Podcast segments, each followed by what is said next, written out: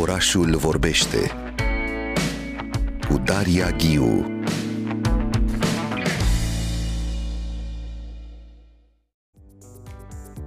Zămuri, supe, zupe și năcreli. Rețete ardelenești uh, din bătrâni uh, de Mircea Groza, o carte apărută la GastroArt și vă spun imediat ce conține. 182 de rețete de supe, ciorbe, bogat ilustrate, culese în peste 40 de ani de către Mircea Groza de la bătrânii din satele sălăjene și foarte important, aceste rețete sunt scrise în limbaj regional, o transliterare fonetică prin care autorul încearcă să conserve acel patrimoniu culinar și specificul zonei. Azi ghicit, discutăm chiar acum cu Adriana Sohodoleanu. Bună dimineața, Adriana!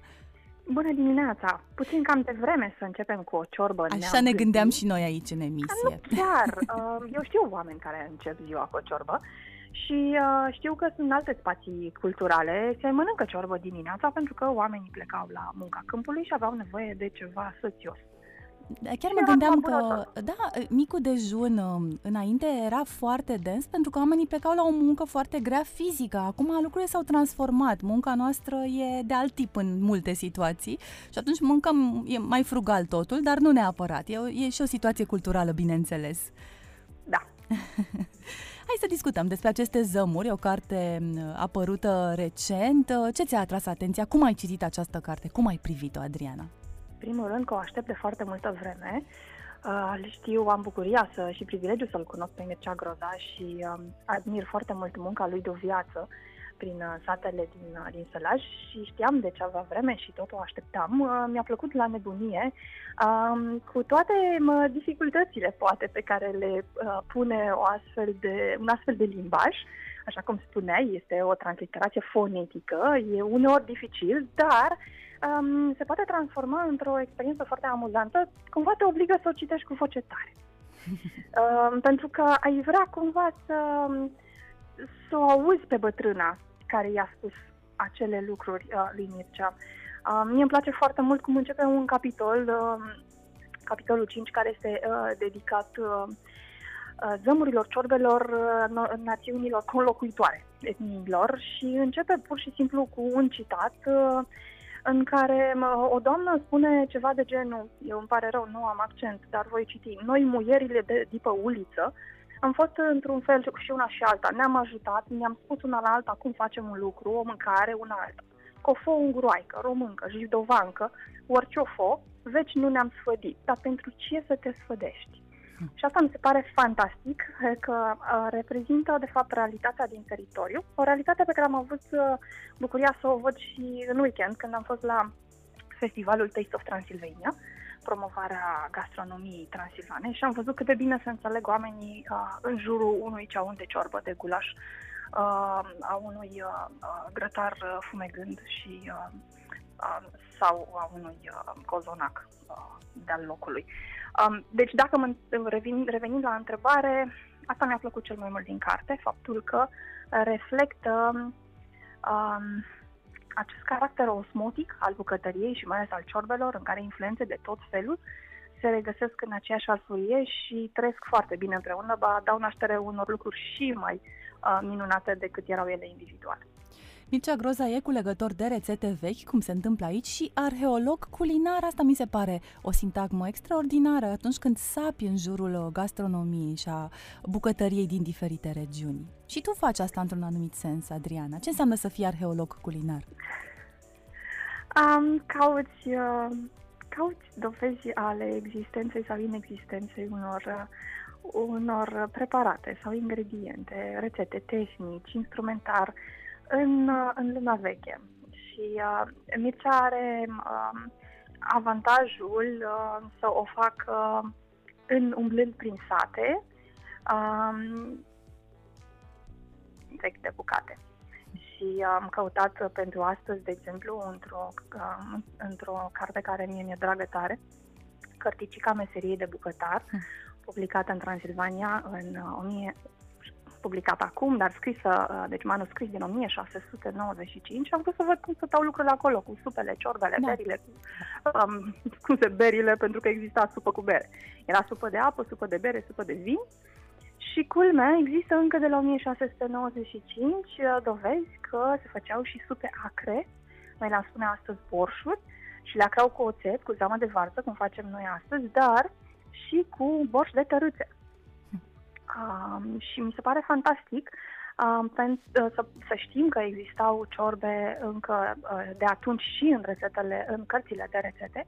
Spun asta pentru că ciorba a existat dintotdeauna în dieta umană. Uh, la un moment dat s-a segregat puțin așa pe clase, pentru că din evul mediu ciorba mai degrabă sub forma unui terci mai bogat sau mai sărac după putință a fost principala și unor singurul fel de mâncare la masa uh, țăranilor. Ea, la mesele boierești, um, există, dar într-o măsură mai mică și oricum nu este atât de importantă pentru că e unul din cele câteva zeci sau sute de preparate care se puneau pe masă, mai ales, mai ales la uh, sărbători. Um, și ciorba care apare în cărticica de la 1695 pare o ciorbă um, pentru oamenii de tot felul, ba chiar la un moment dat există o rețetă de ciorbă de uh, supă acră cu semințe de cânepă și sfârșește cam așa. Tu vezi cum îți place și o vei face așa cum vrei. Așa cum erau cam toate rețetele foarte flexibile. Acesta așa cum vrei, uh, mi se pare important. Cât de multă creativitate intră în această zona a supelor și a ciorbelor? Pare că e foarte multă libertate, mai multă decât Cred în alte zone, da. cu adevărat. Da, da, îmi place întrebarea. Cred că este cea mai permisivă uh, mâncare. Poți să o lungești, poți să o faci mai uh, deasă, poți să pui absolut ce vrei tu, ce ai uh, prin casă, poți să scureți frigiderul uh, de uh, resturi, să le spunem, și să faci o supă foarte, foarte gustoasă, nu se supără. Um, și poate și acesta e un lucru care o recomandă ca uh, reper identitar pentru, pentru români. Um, faptul că este dintotdeauna cu noi, avem așa într-o varietate fantastică. Uh, știu că acum, dacă ascultătorii noștri se gândesc puțin la câte ciorbe cunosc, s-ar putea să spună, um, nu cred că sunt mai mult de 10-12. Cartea lui Mircea Groza demonstrează că pot fi sute. Și chiar dacă unele par variațiuni, uh, în practică, dacă avem curiozitatea să prinși că ceea ce părea Um, doar um, o altă variantă este în farfurie ceva complet diferit de ce, de ce știm și ce ne obișnu, de ce obișnuim. Mă gândesc acum la schimbări um, um, de ierburi aromatice, da? Avem uh, mărar și pătrunjel în zona de sud, dar avem tarhon în vestul țării. Este game changer, clar. Absolut orice va avea tarhon va avea cu totul o altă aromă și nu numai. Mai sunt și alte uh, ierburi sau ingrediente pe care uh, unele regiuni le folosesc, altele nu. Păi există caracterul uh, sau diferențele mm, la nivel micro-regional, micro-local, pentru că în același județ uh, avem zonă de șest, zonă de munte sau de deal și uh, automat uh, se schimbă și componența ciorbelor. Uh, e în ciorbele, bă, supele, sunt așa obligatorii în dieta copiilor, nu? Ele intră în meniul zilnic al celor mici, mai târziu avem o relație de iubire sau de ură față de ele. Ce se întâmplă astăzi? Mi se pare că sunt, e, e o întoarcere puternică acestui fel de da. mâncare. Da. Există restaurante dedicate, există toată acea varietate de supe cremă. Unde suntem acum cu supă și ciorba, Adriana? Suntem bine, aș spune că suntem bine, ba chiar știu uh, un, uh, un bucătar uh, din generația nouă care pregătește uh, un restaurant dedicat uh, pe principii moderne, dar uh, având la bază rețetare uh, vechi și aștept cu mare interes.